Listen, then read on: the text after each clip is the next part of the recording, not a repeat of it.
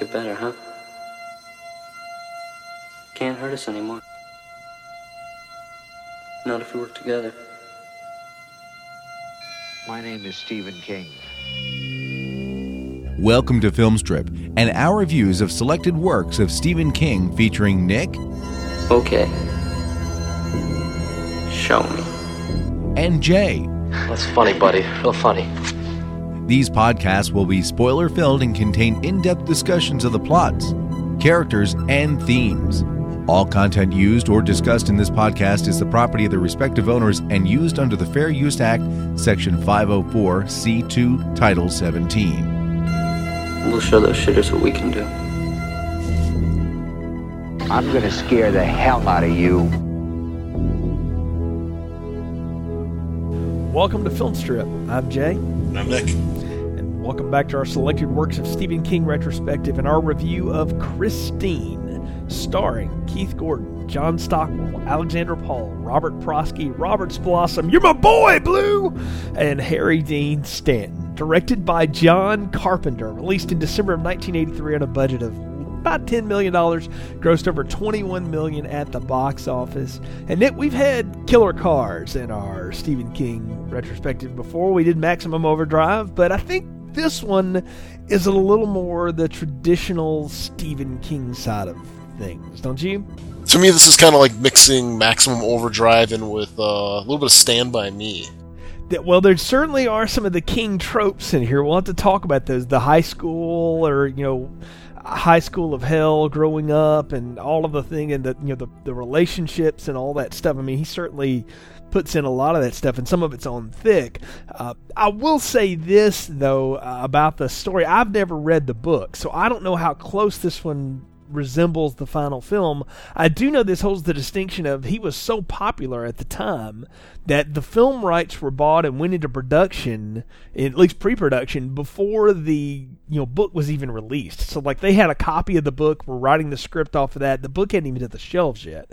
So it was anything Stephen King post Shining was just getting thrown on the screen. I think as fast as they could. Yeah, that was actually kind of shocking because I've actually never seen this movie before, so now I was kind of doing a little bit of research on it. I figured the book mostly came out in the 70s because I saw this movie came out in 83, but then I saw the book also came out in 83, and I was kind of shocked by that. Uh, I guess, you know, shows that he was pretty popular back then, and anything that he was writing was kind of getting snatched up pretty quick. Uh, can't even really think of any author today like that. Uh, maybe I, well, I, I can't. I mean, you know, you think about the Harry Potter and the Twilight films, but those are series, so they hold that distinction.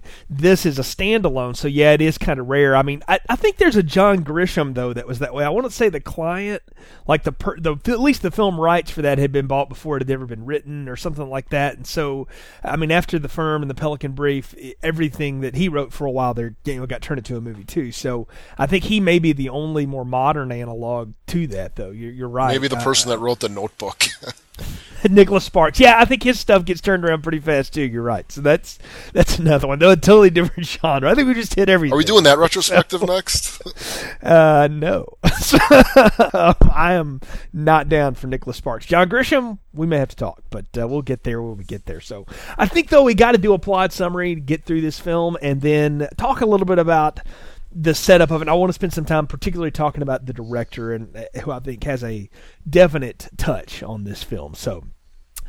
Picked on at school, unnoticed by everyone except his one friend, Dennis, and overruled by his parents, geek Arnie Cunningham doesn't have a whole lot going for him. After barely escaping a beating from the shop class bully, Arnie stumbles upon a rusted 1958 Plymouth Fury nicknamed Christine that's for sale. He buys the hunk of scrap despite heavy protests from Dennis and his parents.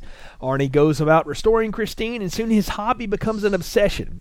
And the spirit that haunts the old car falls equally hard for Arnie, unwittingly making him cooler than he used to be, as Christine magically repairs most of her old damage and puts her beauty on display. Christine violently attacks anyone who dares stand between her and Arnie, starting with the shop class bullies and his gang. And when Arnie's girlfriend begins to fear the car, she and Dennis decide the only way to save Arnie's soul is to destroy Christine. And in a finale at the junkyard, Arnie is killed when he's thrown through Christine's windshield.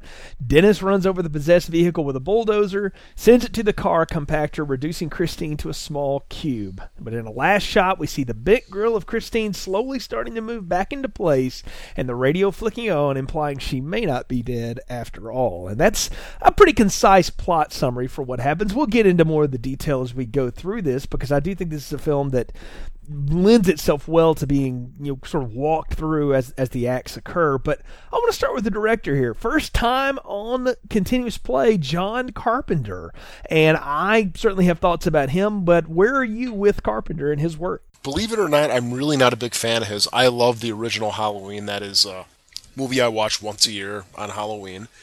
But as far as his other films go, I'm really not a big fan. I'm in the minority when it comes to the thing. I can see a lot of merit in the film. Uh, the special effects works are phenomenal, but the movie just to me is very cold and it's just it's not enjoyable to watch. And the only other movies that really come to mind for me for me is uh, movies like Ghosts of Mars or yeah, just movies like that. Or uh, Well, I mean, he did he did They Live, um, uh, Starman, Big Trouble in Little China, Prince of Darkness, Invisible Man, Escape from L.A., Escape from New York. yeah, I've know. seen I've seen Escape from L.A. and I've seen Ghosts of Mars and I've seen The Thing. I know I've not seen a lot of his work, but from what I've seen, he's kind of like he's one for four for me. I like I said, I think Halloween is one of the most classic, one of my top ten films of all time. But the other ones are just kind of cold and distant for me. So I'm I don't know. I'm not a fan. Well, see, I, and I'll fall in on the opposite of it. Is I'm a Carpenter fan that realizes he's lost his touch. I mean, I don't know that he's done a good film in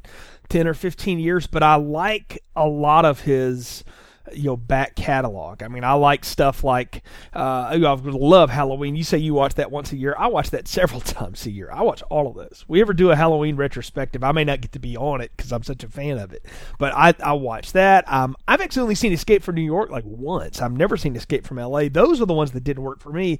But I love the thing. I love the cold presence of that. I think it's it's aided greatly by the performances in it. But I love that. Uh, Christine has always been a big one for me.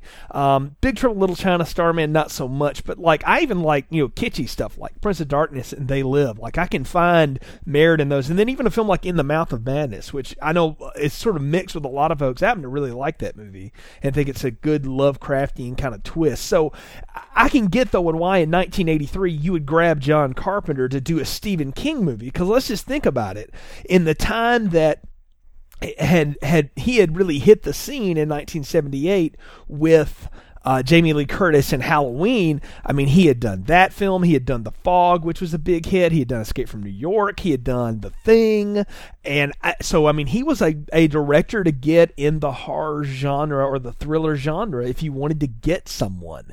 And I I've never read the book, and I don't I assume you haven't either.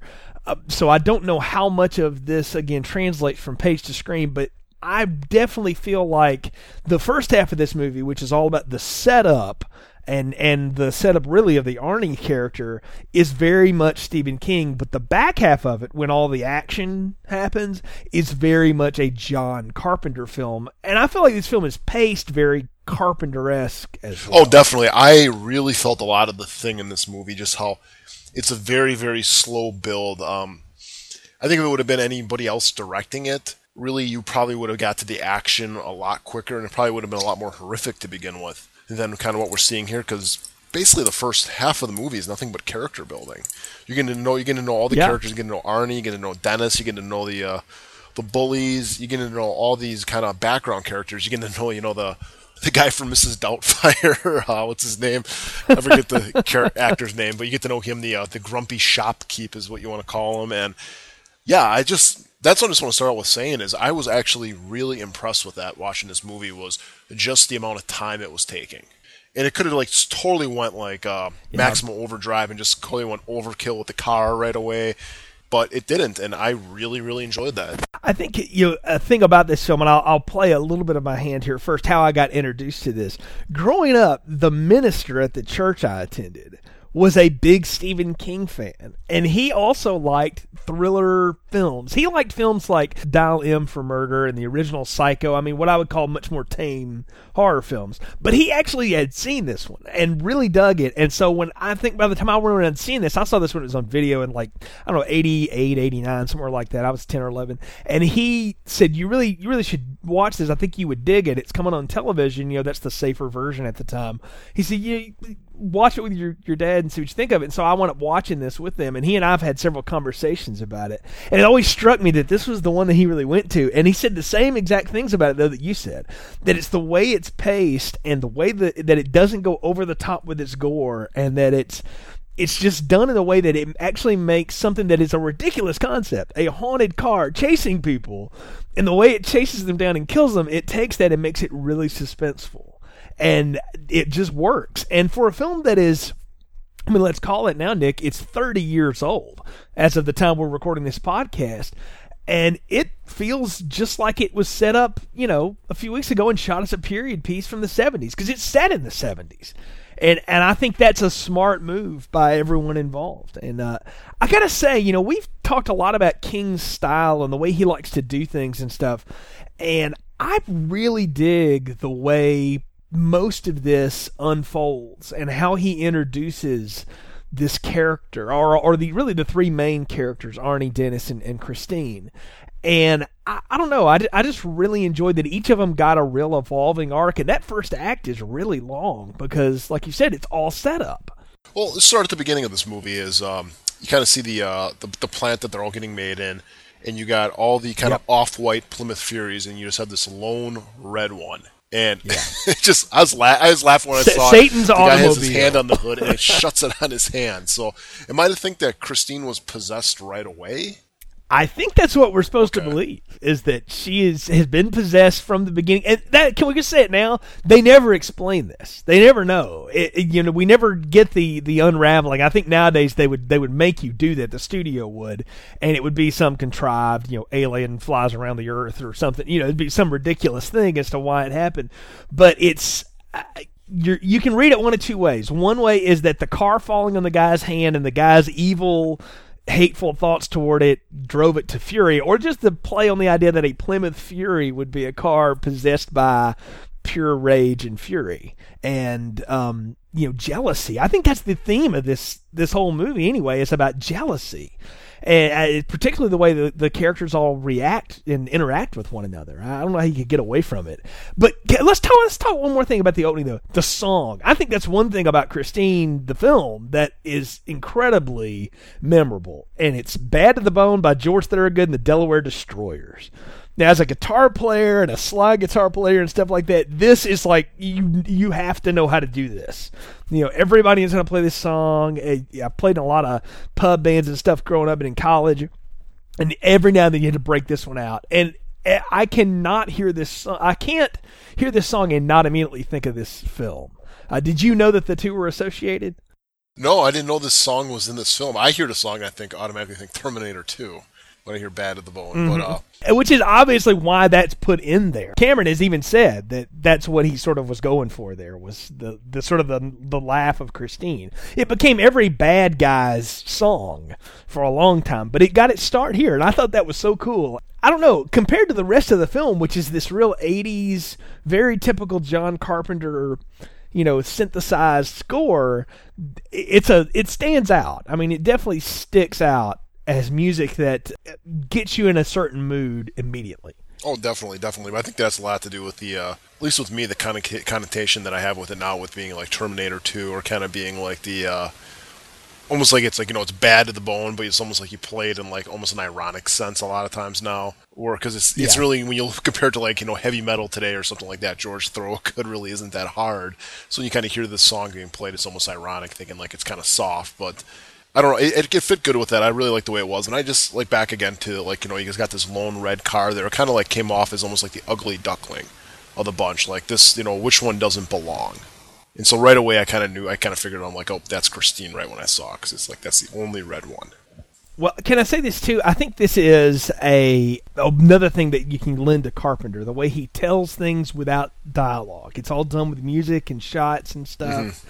You know, you've got you got the assembly line going, and you're hearing this song that's all bad to the bone, and it's all about you know I've been I've always been bad. I'm just the baddest of all time. You know, a rock song. And I think that's what we're supposed to get is that ma- the malevolence of the Plymouth Fury has just always been there.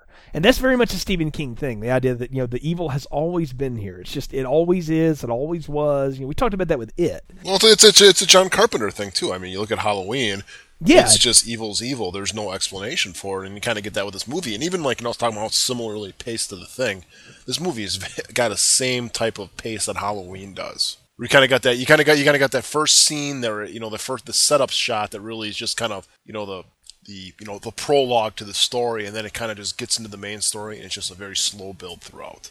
Oh, absolutely. I mean, it spends the whole first act just on characters uh, after the opening scene. And I mean, we get two two workers here. The guy gets his you know the hood slammed on his hand, and then somebody you know drops cigar ash on one of the seats and gets choked to death.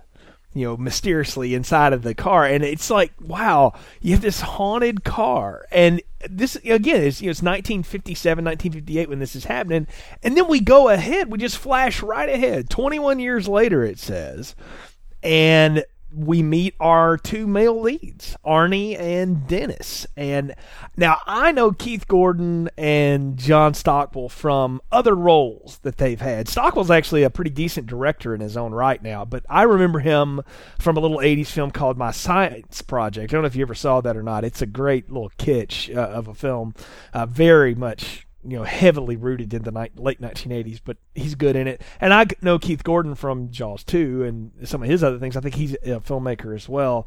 But what do you make of these two guys, particularly Arnie, because he's got to be the lead? I mean, you hear the names of people that got. You know, they, they passed up or either didn't take the role. I mean, they wanted Kevin Bacon. You know, a lot of other people had a shot at this, and you get this kind of a little little nebbish guy. I think he plays the nerd really well. See, for me, I had no idea what was going on in this movie. I just knew Christine was about some type of haunted or alive car.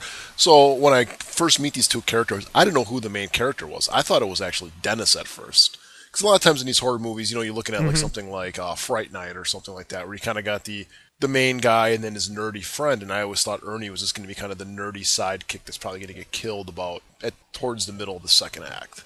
Right, it'd be like if Evil Ed was the star of the Fright yeah, Night. exactly. Because I, I was yeah. like, I was surprised as like we kind of get into get into this the you know the the second act of this movie that Arnie's the main character. I was actually kind of shocked by that. That it was like, wow, he's the main character. Because I, you know, if you would ask me when I started watching this, I'd be like, he's going to be the first one to die. I just, it was, I was shocked by it. Well, you have things that are connected to each other that don't seem to really be connected at first. And I'll, I'll go back to Halloween for just a second here. You have the opening of Halloween, and then you have the breakout at the sanitarium. That's the beginning of Halloween. And then the next day, when we meet Jamie Lee Curtis and her friends for about 15 minutes, you don't know why you're watching this people if you don't know what the story is and you've never seen it before. So it's like, what what do these things have to do with one another? I'm listening to somebody talk about fate in school, and I'm watching, the, and in this film, I'm watching these two guys walk around, and I'm beginning to wonder. I'm like, okay, clearly Dennis is Arnie's only friend, but how did they even get to be friends? And it's dropped through there that they grew up together, and what it sets up is that Dennis is, you know, he comes off as like the only jock in school that anybody cares anything about, but that he actually is a decent guy, and that even though he is much more popular, much better looking, you know, runs in a better circle, he doesn't just leave Arnie in the dust, which is the trope of high school, right? That you know everybody's got that one friend that everybody's like, how in the world are you friends with those people? And you get the idea that Arnie is that for Dennis. But it's easy to see how Dennis could be the lead in the film because he is the better looking one, he is the charismatic one, and Arnie is this you know little nebbish nerd. Oh yeah, definitely. I mean, we get into the first kind of like main scene, I guess, of the movie is when they're in auto class, and uh, you get. I swear he was John Travolta at first. Oh man, did the guy not look like I him? swear, William I was just like, John I've never heard of him. yeah, I know. I, he is so the guy from like the Sweathogs. I mean, it is. They ripped that right out of there.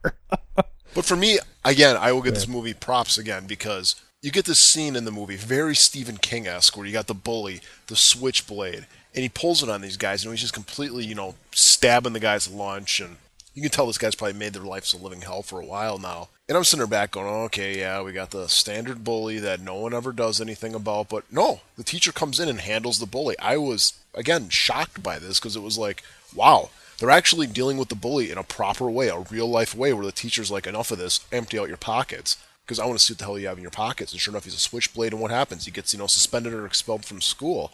And it's like you watch some movie like It or whatever, you got you got the bully pulling out a switchblade, and no one does anything.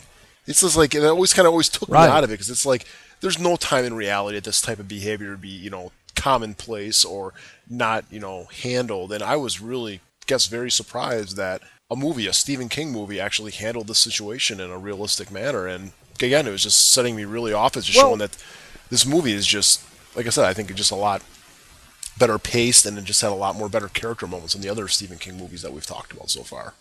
let's talk about two that specifically have main bully characters in them. Stand by Me, you know, Ace and his hoods would have probably been dealt with at some point. You'd think to do some of the things that they allegedly had done to be what they were in that film. And then like a guy like Henry Bowers, I mean, he'd been held back a few grades, but at that point he'd have been sent off to boot camp, right? Like in real life, there's no way that someone like that would have just been allowed to exist. And I think what they're trying, what they're trying, and what the, the answer for those things is always in the in the Stand by Me when there's no explanation to it. In it, it's that the town is possessed by it and all that, you know, all that stuff. It makes adults turn a blind eye to what normally would be reprehensible behavior, right? Because they're under the spell of it or whatever. Here, though, even though we've got a supernatural car, and we can argue about whether or not it, you know, it really has effects on Arnie, or if that's just him reacting off of it uh, later on, off the car later on. They, you know, they're setting up that this is going to be a very real place where some really freaky stuff happens to people, and that's why it makes the characters so much more interesting because they're not automatically psychic or they're, you know, there's none of that kind of stuff going on. Yeah, definitely. Yeah, there's no one in here that's got like little bit of supernatural powers or knows more than what they should know, like a lot of the other movies. And even when you get into uh, Arnie's family, I mean, his parents are kind of you know tight asses and stuff, but again, it's more of a realistic, you know. I think kind of a realistic portrayal of families you know, Yeah. during that time. Even now, I mean, you got the mom, the overbearing mom, and kind of like the laid back dad who's probably kind of tired of the wife's stuff, but just goes along with it to you know save grace and everything. So, yeah, I mean, I just thought like a lot of the characters, the way they have set them up in this first act, were very realistic. I don't know that he would that it's ever true, but it's almost like John Hughes was heavily influenced by the portrayal of parents in this film because they're completely worthless people. Like they're the they're some of the worst parents ever, but not at their own fault. And like Arnie calls it out. Even he said that you know they can't stand the fact that I'm growing up and stuff because it just reminds them of how old they are you know and they're it's parents in the midlife crisis you know and they don't know how to relate to their son they don't even really know how to deal with him and so they're they just try to control him and that's how every kid feels at but the thing time though is, anyway, I'm sure when you're in you high had school. friends growing up too that had parents like that, where you're just kind of like, man, Oh, yeah. made you think, you know, like grateful for the, your parents and stuff when you go and have dinner over at their house. But Absolutely. I mean, that's yeah, that's exactly what um what you think about with these things. So I I agree. I mean, yeah, that's um that's true. I mean, I I don't uh hold on a second. Very strange. Okay, hold on just one minute. No, I agree, man. I mean, I think there's there's always a relatable point when you try to put parents in films. Yeah, that's a trope about horror films too. Parents just seem to disappear in them a lot of the times, and for unless they're the main part of the story. And I kind of like the way that they're dealt with here. I mean, they're certainly not central to this, but they're a big piece of particularly Arnie's life. You know, I mean, they're the only ones we really meet, and you get a lot of why it, it also makes a case for like you wonder is when Arnie starts to change, is it Christine doing it to him, or is he finally just you know had enough of everybody picking on him? You know that you you get this sense that like eh, you know most of the time parents are the way they are because they care about you and they have distinct concerns but in his case they're they are overbearing and they do want to do it their way and not listen to him at all and there's there's a balance in there that's not happening for him. So what does he do? He does what kids do. He rebels. And that's the whole bit about when he meets you know uh, Christine when he finds the you know the rusted out old car to buy. And we got to talk about George LeBay Robert's Blossom you know, I called it out in the plot summary. Old Blue from Old School, Phil Manna, and I reviewed a long time ago. Bit, character actor, been in a ton of stuff, but I had I had totally forgotten he was in this until I rewatched it, and I was like, oh, it's Blue, and he's got a really foul mouth. I I grew up in the South. I grew up around a lot of junkyards and see this. I met this guy a hundred times. I know exactly what this is going for. He's this greasy, dirty old guy, and for whatever reason, you know, we see Arnie start to just, you know, totally go overboard. And I got to ask you a question here. Does Christine, like, tempt him in some way and convince him to buy her? Or is he just at a point in his life where he's ready to rebel and this is a good shot at rebellion for him that makes him plop down the 250 for this thing? I think it's a little bit of both. I think it's a combination. I think it was the car sensing this guy who's going to be vulnerable enough to be taken in, and him just being at that vulnerable state. Where I think if it was someone like Dennis or something, it wouldn't have happened. The car, I think, kind of a it's like a double whammy. The car attracts people like that, and people are attracted to a car like that. And I mean, it's a beautiful looking car and everything like that, and you can totally see why the guy would want to go and fix it up because you know they kind of established that he's in the autos class, he's in the cars and everything like that. Right. But yeah, I think it was just Christine sensing him there at that time. I think his just love of cars brought him there. But when she was when he was sitting in it, you can kind of see like what was going on in his head, like, oh, no matter what you're going to ask for, it's not enough. You know, like he just had in his mind that he had to buy the car, right. and it totally went against the type of character he seemed to be up until that point. Where, like, even Dennis was shocked that it was like you're you're buying this. You know, it's like it's not like you to do this and everything. So, I think it was a little bit of both. Yeah someone who's usually contemplative who suddenly decides to be impulsive it automatically you know signals something is wrong something's going on what are you doing you know? And i i, I, I think it's think really up a, to your interpretation. character trope. Well i'll say this. I have always read this as this is arnie giving in to his id if you will you know, I'm going to finally just do something because I want to do it and not think about it enough too much. I'm not going to outthink the room on this one. I'm just going to go with it. And because he sort of takes that little leap of faith or whatever, whatever evil fury spirit is in Christine rewards him is kind of a loose way to say it, but rewards him with the you know undying loyalties because we, we'll find out later about her backstory and sort of how she wound up in the junk pile there or whatever is she was basically just left out there to rust and die. And nobody was ever going to mess with her again. Yeah. You know and now finally this kid comes along who doesn't have anything better and he just like when he says those things like whatever you're asking it's not enough. Like it's sort of like the spirit gets turned on to that. It's like okay cool. I can dig just this. thinking about it a little bit more i'm almost thinking that maybe him being there awoken her because you think about it you got the you got the old man there and he was never tempted once by the car. So it might have right. just been the presence of someone like this that awoke in that, and then all suddenly it just kind of jived together and got him to get the car. Well, let's talk about that. The old man's not tipped about the car because he talks to him about his, you know, uh, what is his relation or whatever, his sister-in-law that died in Christine of carbon monoxide poisoning, and that his brother still didn't care. You know, had a the, he had a young niece got killed in it. Is that it just obsessed that guy until he died finally, and so he had didn't have the same love for it that somebody like Arnie would, and that's why it never attracted. Me. I think it's kind of a metaphor for the love that guys have for cars too. I think it's uh, it's I, we all know guys like that. I mean, I'm almost kind of one in myself where I just I, I, love certain types of cars. I love these old muscle cars, and you've seen guys like that that are just completely in love with them. And you know, well, they, I mean, yeah, there's they a whole there's the a whole film series built off. there's a whole film series based off that called The Fast and the Furious. Yeah, when are we gonna do I that just sort of throw that out there. oh well, you never know. but yeah, I mean, but you see it like where these guys have they give their cars names. They give them female names. Uh, Yeah. So what I was, yeah, I think it's just kind of the whole thing. Nah, what am I trying to get at? Um, the attraction.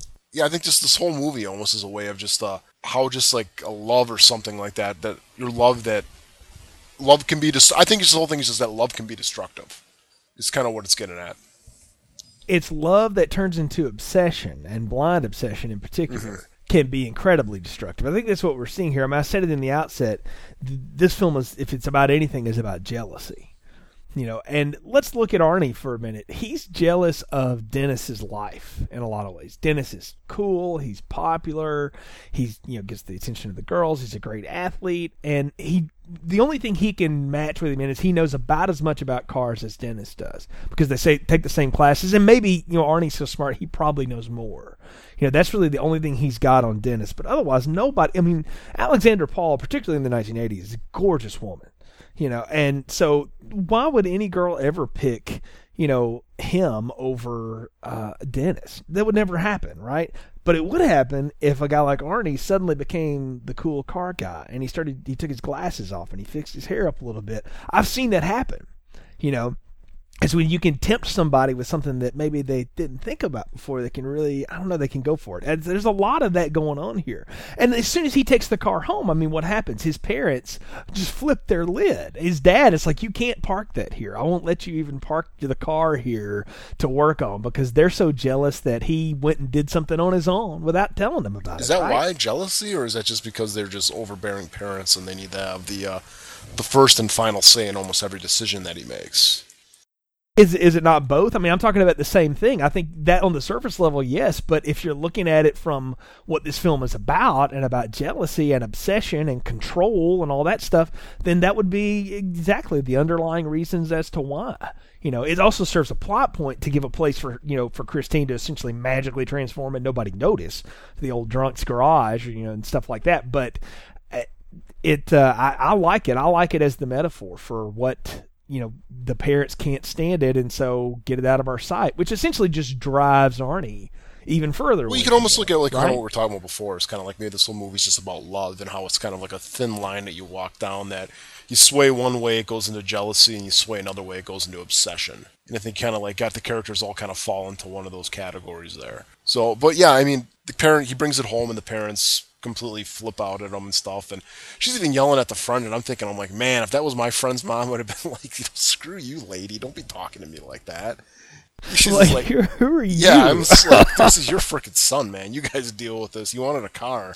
And when he, you know, the guy, and plus he's like, you know, he's driving around what a '68 Charger and stuff, and it's like, oh yeah i mean he's got like a great looking you know dukes of Hazzard muscle car yeah, so it's like, you know, like he's trying to talk his friend out of getting a car, and it's almost like, why are you trying to talk your friend out of getting a car? It's almost like in a way that maybe he, God, this is gonna sound so bad, but you always see like the girls in high school always have that one fat friend, and it's always like I always figured it's like them that they always had that one fat friend around to make themselves feel better on a down day.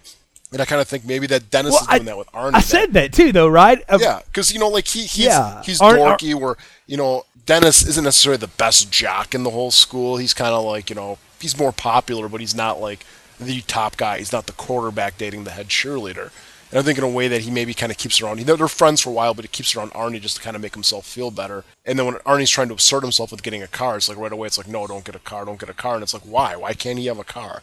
You got a badass car. Be happy for your friend. You know. because it puts him on the same level. But I think also he's he's reacting like the parents would, but in a more subtle way of like this is just not what you do, Arnie. So it's so like I'm just not used to you making those kind of decisions. So it's I you know I, I think that's how he's dealing with it. But yeah, the parents totally freak out, and it does drive him to the you know the store at the old local garage run by Robert Prosky, the you know the guy from among other things, Mrs. Doubtfire, and a lot of other stuff. Uh, Robert Prosky there, um, real grouchy old drunk. But uh, the whole point is that it's all about Arnie restoring. And as he starts to work on her, I, I love the fact that the radio only plays 1950s rock and roll. You know, Yeah, but you know what, man? If you're if you're working on that car, what are you going to be listening to? You're going to be listening. You're you're going to you're going to have the white T-shirt on, rolled up with a pack of you know Marbreds in the sleeve, and you're going to be listening to 50s rock too.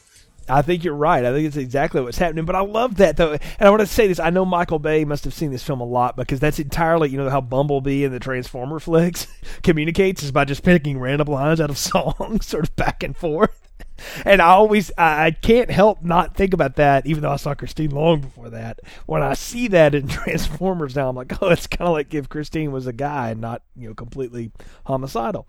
Uh, but I love how all the songs are, you know, they're they're placed particularly. You know, it's pledging all my love to you and all this stuff. And then later on, they, you know, he has a fight with his girlfriend or whatever, and it's like nobody can love you better than me. and then the guys come to beat it up. It's like keep a knocking, but you can't come in. You know, there's there's all of that. I mean, he plays all this 50s rock and roll. And I'll, I'll tell another story again. I mean, I grew up listening to a lot of that kind of music with my dad. it was it's a love of his is that old 50s rock and roll stuff. So driving through the country fishing trips and stuff we were always listening to that stuff. So seeing this brought back a lot of those memories. And i remember that and i remember there were stations in the 80s that didn't they played nothing but this stuff which is now i'm so old the you know the classic stations play 80s music now. That's how old i am. But in the 80s they played 50s music. So i get it. But as he begins to restore Christine and kind of work on her and stuff, it, the admiration starts to get mutual. And then, like, what is a pivotal scene in the film is he hears something crinkling as he walks away, and he starts to work on it, and he sees Christine start to, I don't know, like help him along in the way that it corrects itself. That's kind of neat how that teases itself out, don't you think? Yeah, definitely, definitely. And I even want to go back to the uh, the garage owner too. It was you know, he brings in this you know beautiful '58 Plymouth Fury, and it's like they're ripping on the car. I'm just thinking, I'm like, what is wrong with these people? They don't see how really cool this car is. I mean, I don't. In a way, I was almost kind of. I am kind of seeing it as like almost like the car represents Arnie and himself. That he's just trying to fix himself up you know, he sees that he's just this rundown guy and stuff, and that he wants to be able to build confidence. And around the and, and along the way of building confidence, everybody's going to try to bring you down. And I think that's kind of like everybody with this Right. car. We're like, oh, it's a piece of junk. It's a piece of junk. But Arnie sees what it can become, and I think it's almost like it's a metaphor for himself because he can see what he can become as a person. And Well, and one one could argue that in this film, Arnie restores Christine, and then Christine restores Arnie, or or at least fixes Arnie. You know, in different yeah, they both- ways. they both I mean, fix he goes each through other the up. trouble. Yeah, I mean, he totally goes through the trouble of restoring it. I mean, that should be said because one thing, one of the things people remember about this film is the car restoration scene where it self restores. That doesn't happen until in the second act. So all or late in the second act, really. So all here in the first act, Arnie works his butt off on this car to get it looking good, and as he does, he develops a different appearance. He takes away his thick glasses. He starts dressing in all black. He starts dressing like one of the cool guys you know, and starts dressing like one of the bullies that got kicked out of school. He almost adopts, uh, you know, fake Travolta's look a little bit, which I, you know, I'm with you. Like, if you're working on a car like that, how could you not start dressing, you know, in what you would consider to be cool from the 1950s, which would be black leather and stuff like that? I think it totally fits. even up to this point, this movie is not a horror movie at all because nothing has really happened.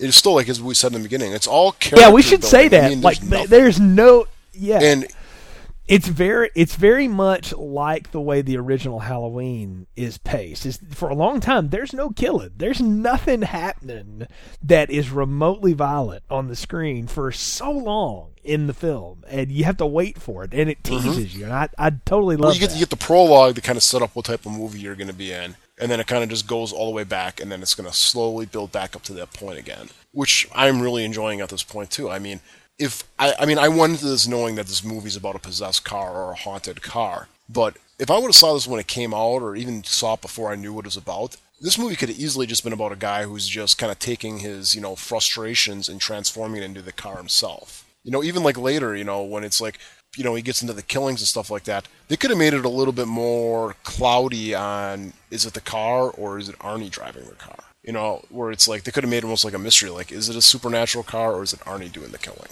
Yeah, and you know what? We'll talk about that as as those things happen in the whole police investigation. That's when Harry Dean Stanton gets in this film, but because they do, they could have done that differently. And I'm almost glad that, but I'm really glad they didn't. I like the way it's played. I like that. Again, so much of this is just character building, and you see this guy actually get the fruit of his labor. You know, he works really hard. He's worked hard for the money he spent on Christine. He works really hard to restore it, and he gets it restored, and it starts to get him a little bit of popularity, and that kind of bridges us into the second act. And I think that really starts when he's got Christine restored, and he shows up at the football game, and you know, all, of a sudden, Dennis, you know, has his own bout of jealousy. He sees Lee hanging out with Arnie. And he's like, "What's going on?" You know. And so as he's running out for a pass, he gets you know just clobbered. One of the, I mean, I've seen a lot of football movies. Man, that was that was vicious. That would be 15 yards and a ten thousand dollar fine from Roger Goodell nowadays. But it like he breaks his legs, you know, in the process. It's really violent. I gotta ask. I gotta you ask you. I gotta to- cut you off right here. Mm-hmm. What high school football game do you know takes place during the afternoon? You know what? I actually remember asking about that when I was younger. I was because I'm with you. I'm like, it's Friday Night Lights, man. What's up?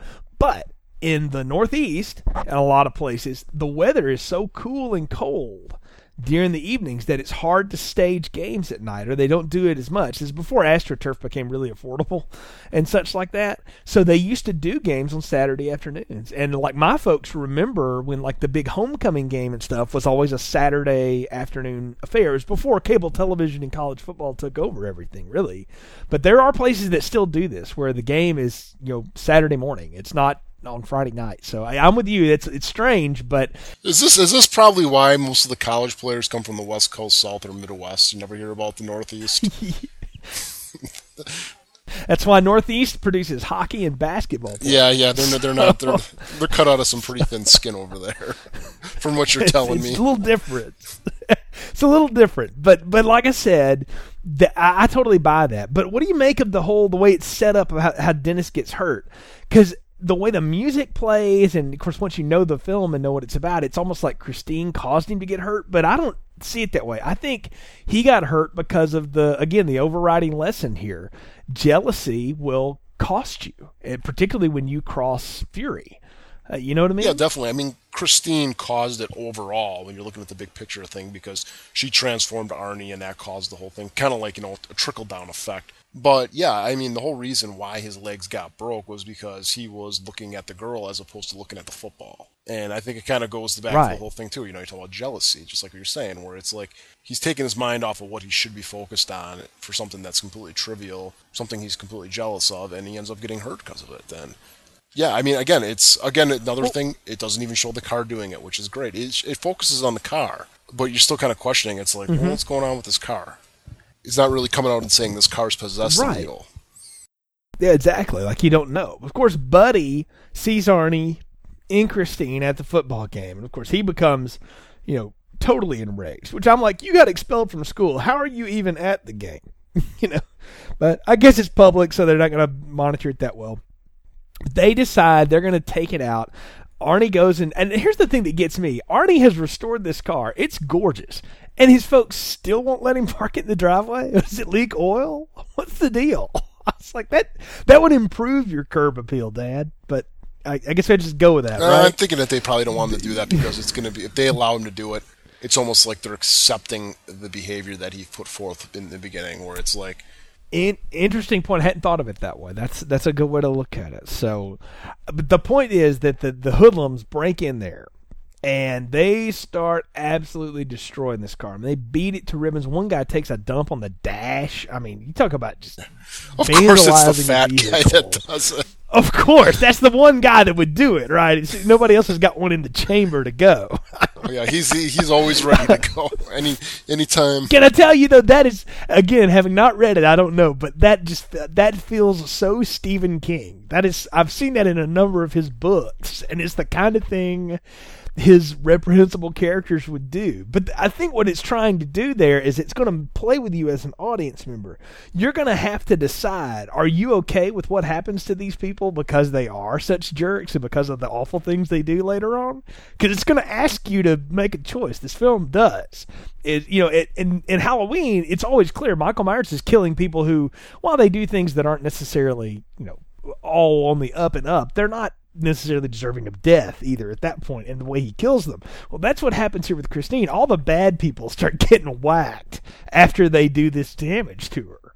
But I mean, they really do a number on her. And I love how at that point, Lee is already kind of tired of Arnie and his obsession with Christine. So he's like, "We can walk to the movies, whatever. Let me just go get my wallet." He goes inside and he sees the mess, and he just totally flips out on her, right? And I, uh, how about the way his parents react to it, though?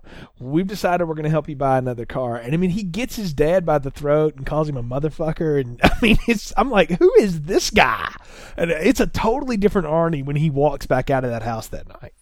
Yeah, he's almost acting like he's possessed in a way by the car himself. Well, that's what I was going to ask. Is he at that point, or is he just giving in again to that unbridled id?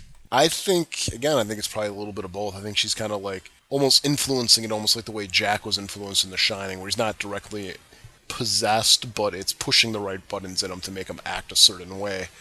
Ah, very good. You know, I, again, they're in the same era. This this story feels like it's got a lot of The Shining in it, except you know, instead of The Shining being a, a power that could be for good or whatever, it's definitely all love. I mean, it comes off very much like you know, bring up The Shining again right now. I mean, it's like you know Jack drinking that almost like Arnie's drinking. You kind of see this in like you know Lifetime movies where a guy drinks or something like that, and he, he leaves the house, or you know maybe maybe one of those Lifetime specials where the son's on steroids or something like that, and like the dad tries to calm him down, and he attacks the father and stuff, you know, with his roid rage or something. I mean, that's how it came off to me, and you know it's when he sat down for dinner too, and the parents were saying, you know, the parents are being empathetic with him. I mean, they saw how much he loved this car. They may not have agreed with it. Right. It's almost kind of coming off like a parents who, I mean, God, I got so many analogies right now, but the way, like, you know, a guy, a guy, like your son's dating some girl that the parents didn't approve of, and the girl breaks his heart and stuff like that. Instead of them sitting there going, haha, we told you so, and stuff like that, they're trying to help him out. Being like, yeah, we, we understand Right. you're heartbroken, and, you know, we're going to go get you a car and stuff like that, because,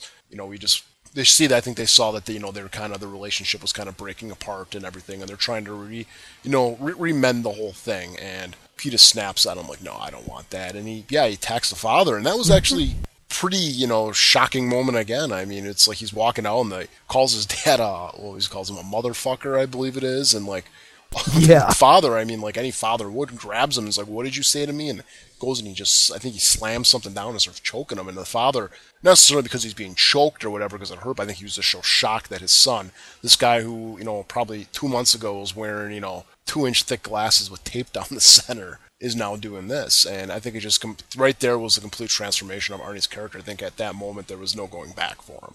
Exactly. And Christine clearly reacts to that because when he goes back to her, he's looking at the mess. And it's almost that when he turns away as if to say, I guess I'm going to have to go back, make up with my folks, and let them get me a car because this is hopeless. And he hears the metal cranking behind him. And I love this scene.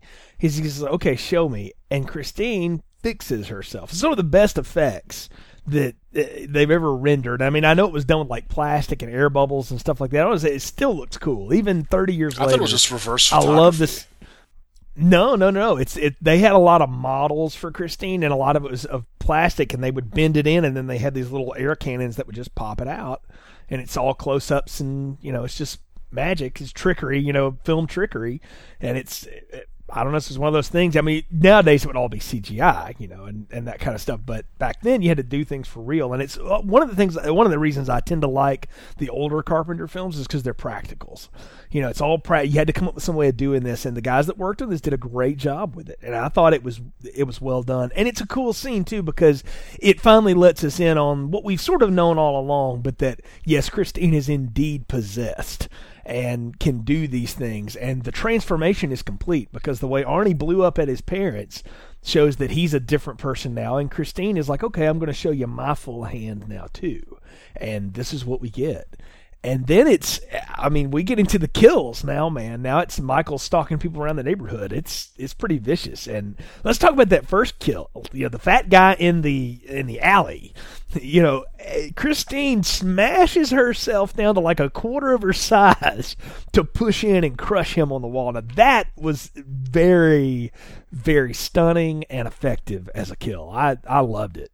Do you feel like kind of maybe like when Arnie lashed out at his parents, that was almost like that right there was the pushing point for Christine as as a being itself? Where up until this point, really, Christine, I mean, yeah, I was doing the choking stuff with the girlfriend and stuff like that, but it was never going out and being malicious on its own. You know what I'm saying? Like everything was brought to her when she Yeah. was doing it, but now it's going to go out on the hunt, and it seems like it all happened after Arnie choked his dad. And when he came back in there, I think it was almost like the complete Right. turning point for both of them, where it was like, "You're broken, you're broken right now. We're going to fix each other again, and you know, this time, you know, screw everybody." That's the way I kind of took it. And then, yeah, we get into the first kill of there, where, you know, I thought it was actually a pretty good chase scene too. I mean, this is where the movie completely changes. Where up until this point, you're really not sure about Christine, but now after Christine shows her hand by retransforming itself and you know flashing the lights at him, it goes into the whole you know horror aspect right now. And I really liked it when she's chasing down the fat kid, and you know. I would have thought too. I'm like, oh, okay, he's just gonna run straight and she's gonna run him down. But no, actually, the fat kid was doing a little bit of moves to get away. It was like jumping over the uh, concrete guardrail and going over the fence. Surprising for a guy that size. Well, you know what though? You know what I love about that is it's realistic. Again, this is where I think Carpenter really takes over in the film is in these these scenes, and it's it's what would really happen. I mean, in the horror trope film, he would just run in a straight line and get run over. I'm talking to you, Charlize, and Prometheus, but in real life, you do everything you can, and adrenaline's a heck of a thing. Nick, it'll get you to do a lot of stuff you're not built to do.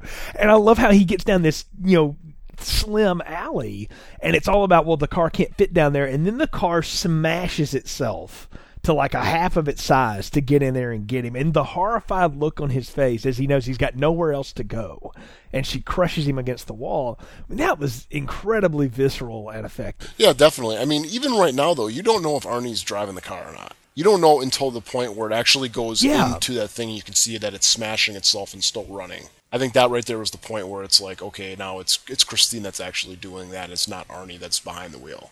Well, and I love how Christine sets all these kills up. She does these things when Arnie has a strong alibi every time. When one of these things happens, and the cop, you know, Harry Dean Stanton gets onto this, and the reason he can never arrest Arnie is because he can't beat through that alibi, but he's convinced that Arnie is the one doing it. You know, and I mean, Christine comes out with some really gruesome ways to take people out. I mean, she takes the last three gang members and gets them into service station. I love how she pushes pushes Buddy's car into the other guy, and it blows up the fuel tank, and it's on fire, and Christine's on fire, and she blows the building up, kills the other guy, and then she chases fake John Travolta down the highway. That's one of the, the best visuals of this film is Travolta run or your know Buddy running down the highway and this blazing car coming after him. And it's just like you know he can't get away. There's no way he can outrun a car. Oh, there's no way. Yeah, I thought the the visuals of you know Christine on fire was really cool. I mean, it's the car from hell, literally. Yeah, it's it's iconic, right? I mean, it's just you you can't get away from it. And I love how she just runs him over and leaves him just burning on the asphalt. And every time, you know, restores herself to showroom condition. Well, not this, but she doesn't know? restore it right mm-hmm. away. She goes back to the garage. Right, and that's when the the old owner gets in there and she winds up killing him, so it makes it look like he did it all. You know, which is again, I'm like, man, Christine has got the whole plot worked out. I'll take care of all your enemies, Arnie, and I'll even blame it on you know a guy who's at this point just really just been a jerk, but not for any other reason less than he is one. You know, and that way there's no heat for you you know did it all for you and i'm like man you talk about like messed up like that's the ultimate uh, you talk about lifetime movies man the, you know the obsessed woman who i'll kill off all your enemies and then you'll love me forever right because i'll blame your boss that you know no one will believe but they'll have no other choice Now, at this point, though, I'm gonna have to. This is where I kind of turned on the movie, though. Is up until this point, the first two thirds I thought were really, really great, but we get to this last third, and it didn't go the way I thought it would go. And I guess you know a lot of times you can sit there and say that's good, but I really thought that the last maybe half hour of this movie really kind of cheaped out. I don't know if maybe they ran out of money or whatever, but it just seemed like it was just kind of dragging at the end, and there really was no climax at all. I mean, yeah, you, you got- the friends like, oh, we got to Well, save tell me- Arnie, but shouldn't the shouldn't the the plot have been that maybe like he just finally figures out that you know he's he knows that Christine does this, and he tr- he, he looks at her and goes, I can't become this anymore. I got to go back and change who I am and stuff, and then he turns on the car. You know what I'm saying? Can I say this? Can I? Yeah, I totally get what you're saying, and I think in anybody else's film, but Carpenter and King's, that is, is exactly how this would go. If they remade this today, Arnie would would you know Dennis would have died at the football game. Arnie would have to make this transformation and would take out Christine, and it may cost him his life in the end, but he would go out a good guy. But as it turns out, Arnie is you know is totally taken over. But he goes out like he goes out like a Through his schmuck film. at the end, though. Well, yeah, but let's let's talk before we get to that though. Back to your point, I like the fact that it wouldn't in any other film too. The climax would have been Christine taking out all the bullies. You know, that's the act two, right? No, I see. I, I liked. I liked that she took out the bullies in the middle, but I think it would have been a little bit stronger if Arnie would have sat there and gone, "Yeah, I wanted revenge on him, but not in this way." You know, when we finds out the one guy was basically ripped in half and stuff, and I think it would have been like, "Okay, they, you know, they they destroyed my car, they picked on me, but they never hurt me really." But that almost happens though. Let's let's talk about it for a second here. You know, Arnie's on a date at the drive-through with Lee, and he's starting to get real into her and close to her and stuff, and Christine starts choking her. You know, she's like, "No, you're not going to cheat on me after everything I did, after all those people I killed for you. This is what you're going to do." And he tries to choke her to death. And that's when she goes to Dennis for help, and they go and talk to Arnie, and that's when you realize that Arnie is totally given over to Christine the same way that she is, or that the car is about him. I actually liked that. I thought that was a good reveal because you get this moment of peace. Like it looks like okay, Arnie's going to be the cool guy now with the killer car, Eh, but no, he can't have anybody else. He can't have other relationships, and he still thinks he can. But what he doesn't realize is that there is nobody else but Christine. So basically, I mean, what it is is almost a replay of The Shining at the end, where instead instead of Jack Torrance, you know, realizing the hotel's evil and he's gonna, you know, help his family escape even if it costs him his life, you know, it's he becomes part of the hotel and ends up going out there to try to kill him, and he ends up just killing himself by his own mistake, and it's the same exact thing with this. Well, the difference in the in the Shining the film and the Shining the book. In the Shining the book, the first thing you said is exactly what happened. I know. I'm, I'm, Torrance about realizes yeah, I'm what happens. Blo- movie-wise, yeah, yeah, no, he he blows the hotel to save his family, realizing it'll kill him. In the movie, you're right. He totally gives over to it and becomes the crazy Jack Nicholson character that we know. So I, I mean, it is the same story. Stephen King's often been you know hammered on for writing the same story over and over and over again. You know, and even borrowing the same exact things over and over again. And I don't, I can't blame him. I mean, look, if you know how to make a hit. Make that hit. You know, I don't want to hear your your new crap cheap trick. I want to hear you play No Surrender. So you're saying instead of you know, instead of you know having it be a movie with Indians, you change it to be a movie with blue aliens that look like cats. Well, I mean, everything happens, right? Yes, exactly. I mean, it, it is it does come around. Boy, I've never connected Pet Sematary and Dreamcatcher in that way before, but I will. I will. Next time I watch Dreamcatcher, I'll, I will think of that. Actually, I was talking about Dances with Wolves and Avatar. well, that'll that'll work too. So, but point being here, you say the film starts to fall apart for you in the third act. I actually like this because, again, realistically, you've got two friends worried about your other friend. You're not just going to let him go. You're going to try to figure out what's up. And Dennis has been hip to the fact that there's more to Christine than meets the eye for a while. Yeah, but do I got to say though, what's on everybody's mind though is you got you got the Plymouth Fury, you got the '68 Charger. Why was there not some type of car chase at the end? Because I think that would have been the trope thing to do. See, I think they just I think they ran out of time because I I don't think so. I I think not at all. I think what happened is that there was a conscious choice made. One, the story doesn't go that way, but two, that would be the thing you do in Gone in 60 Seconds or Bullitt or something like that from the era. They're not going to do that. And Carpenter is known for, eh, particularly in this era of his films, is for not taking the turn that makes the most sense. You know, like it like it would be the the the standard thing that would happen and he would go left the other way. Now he's done that so many times now that his films are a mess.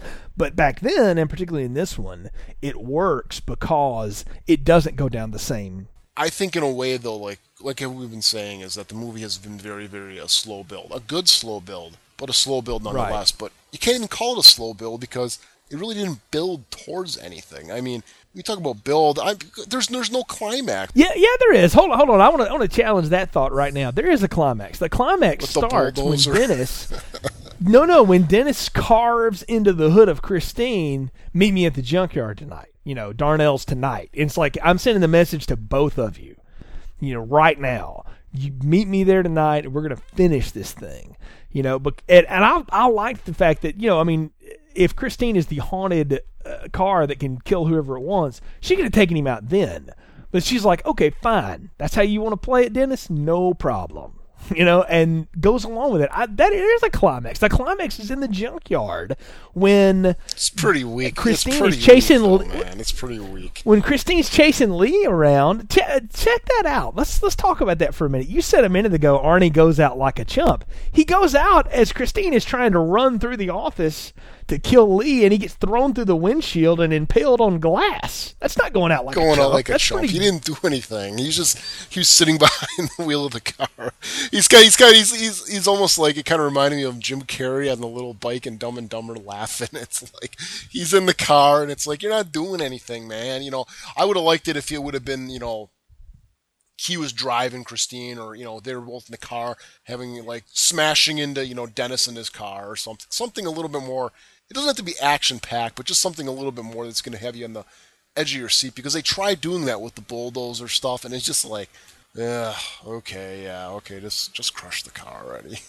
You- You say it'd be cooler if he was driving. I took it the whole time that he actually was driving. Christine was letting him drive her, and that's what got him killed. He's not just sitting there letting her drive around. I mean, he does this whole reckless driving thing with Dennis before. I think he, I think Christine was allowing him to drive her, and that's what got him killed. Is he tried to hold on to power he had no business being a part of, and when he's dead, that's why Christine is like, well, I'm taking out the rest of you too. Otherwise, why would Christine even care?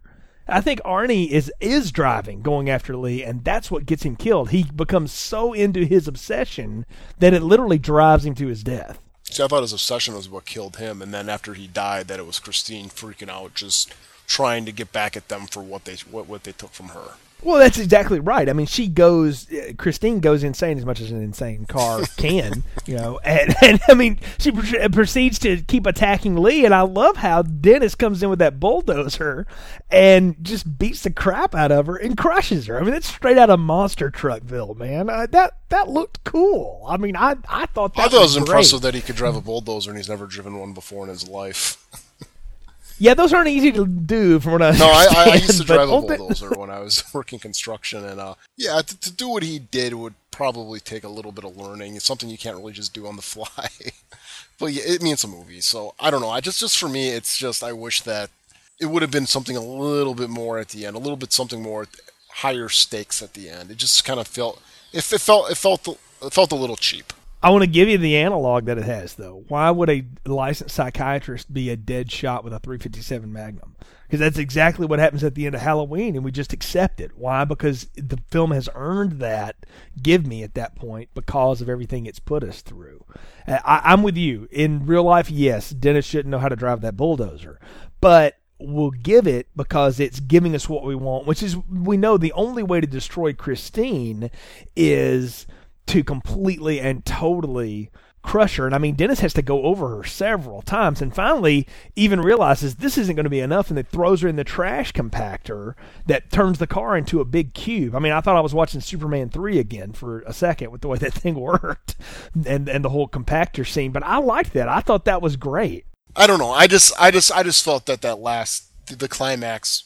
I thought the film was building towards something a little bit more spectacular than that. I mean, in ha- in Halloween, you have, you know, Michael Myers going after Jamie Lee Curtis and stuff, and that's, you know, you got the slow build to that. But the last half hour of that movie is edge of your seat. And even when you watch something like The Thing, and you know, The Thing, it builds towards, you know, the guys at Well, wait a minute. The thing the thing ends with Kurt Russell and Keith David staring at each other in the snow, waiting to die because yeah, but you got the big one of them giant thing monster thing. coming out that he throws TNT at. Yeah, We- but that we- happens yeah, like we ten had minutes, like like five that minutes before. Everything we had in here was, I don't know, just just the ending was boring. That's all I'm gonna say. It just was boring. Well, how how about the end of it though, where Leigh and Dennis start walking around and they hear the music start to play, and she's like, "I hate rock and roll," and it zooms in on you know Christine starting to slowly form back into place. I mean, the consciousness is still intact. They don't win. That's the thing. I mean, that's typical Stephen King, particularly right there, and it's straight out of Halloween. No, it's that's You know, typical John shoot- Carpenter. Well, yeah, we shoot him off the ledge, and where is he? We I, I know. like I said, I You know, haven't seen da- many da- of da- John da- Carpenter's films, but I know how they all end. That he never ever has a tight bow wrapped on any of his movies. There's always a thread left open. It's always a bleak ending, where it's like, oh, he thought it was over. I not. think a lot of that though is because he's influenced by guys like Hitchcock and Lovecraft and stuff, where there was always something left unexplained, and that that is what is legitimately scary. And I'm down for that. I thought that was smart. I, I liked the ending that they think they've gotten away, but they really haven't. And maybe they haven't this time. Maybe Christine reforms and drives away. It's like I've had enough of these people. They go to another town, but you know we don't know. It's not like she ever shows up again. But uh, there's no Christine to the reckoning. See, I think it would have been You know. funny though if they would have actually like had melted it down into some metal, and then all of a sudden she gets reformed as like a Ford Pinto or something.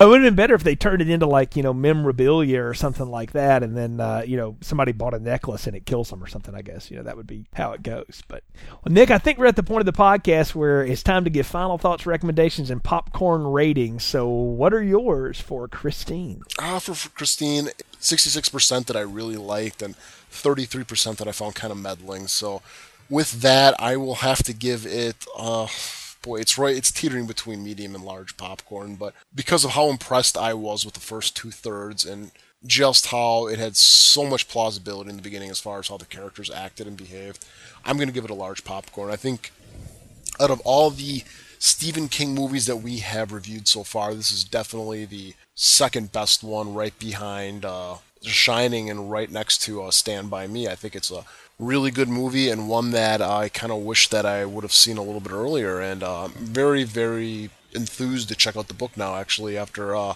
watching the movie, I made sure to uh, set aside a copy of my library via the uh, online reserve system. So I'm gonna pick that up tomorrow and uh, check it out. Very cool. Be very interested to to read your thoughts on that too. You can post this on the Facebook page and uh, on uh, on our website as well after you've you've read it. I, I'm the I haven't ever read it and I don't know that I ever will.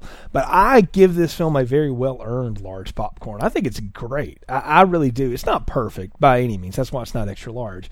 But it's one of Carpenter's best films, and it's one that I will go to and always hold up. It's like this one is it, it is a very much a Carpenter film, and I think it's one of the best Stephen King adaptations we've had. I, really do think this one holds up well, and it's a lot of fun. And particularly if you've never seen it before, or if, or if you can introduce it to someone that's never seen it, it I think it's a fun ride and it's a fun one to take, and I enjoy this. I'm surprised at myself that I don't visit this film a little more often, and I'm making it a point to now going forward because I, I realize how good it really is. And uh, again, it's not the greatest thing, but I I give it its Act Three needs in order to get to the end because I think it earns them along the way. So large popcorn for me, and I, I think it's one of the better ones we've done as well. Uh, I'll join you in that one as we have come to really the next to the last episode in what's going to be our selected works of Stephen King here. I mean, there's a lot of Stephen King stuff happening, man. I mean, we we didn't do Misery. Uh, there's a new Carrie movie coming out uh, late in the fall. Children of the Corn Part stuff. Six, Well, I mean, yeah, we didn't get to that. There's a lot of stuff. Mangler Part end- Two. but you, you know what? I do think we're going to get to uh, what is a biggie for a lot of folks. I know, particularly the book fans, and definitely fans of, of his films that have been adapted into TV miniseries. We're going to do The Stand, and we're going to break it into two parts. I mean, it's four pieces, the, the actual film, but we're actually going to do the first two and then the, the back two, kind of like what we did with It. It's going to be a two parter episode to wrap up our selected works of Stephen King retrospective. Should be a lot of fun we've done a lot of cool stuff this year. I mean, we did Superman, that was awesome. We did the Fast and the Furious series, uh, which is a, was a blast, and yeah, we got some other things planned toward the end of the year. Just hang in there with us, folks, and you'll be along for the ride with us. So, thanks again for listening to us. You can find more episodes in the archive section of our website, continuousplaypodcast.com slash movies. You can also find links to our Twitter and our Facebook pages. Catch up with us on Facebook. Let us know what you think. And, you know, do you agree, disagree with us on these reviews? Let us know. We're always glad to interact with you guys on the social media. Till next time, for Nick, I'm Jay. Thanks for listening to Film Strip. Thanks for listening to Film Strip. Visit our website, continuousplaypodcast.com, for more reviews and episodes. They started it. That's not true. All content used or discussed in this podcast are the property of their respective owners and used under the Fair Use Act, Section 504C2, Title 17. Now on the day I was born, the nurses all gathered round, and they gazed in wide wonder at the joy they had found. Spoke up, said, "Leave this one alone." She could tell right away uh, that I was bad to the bone,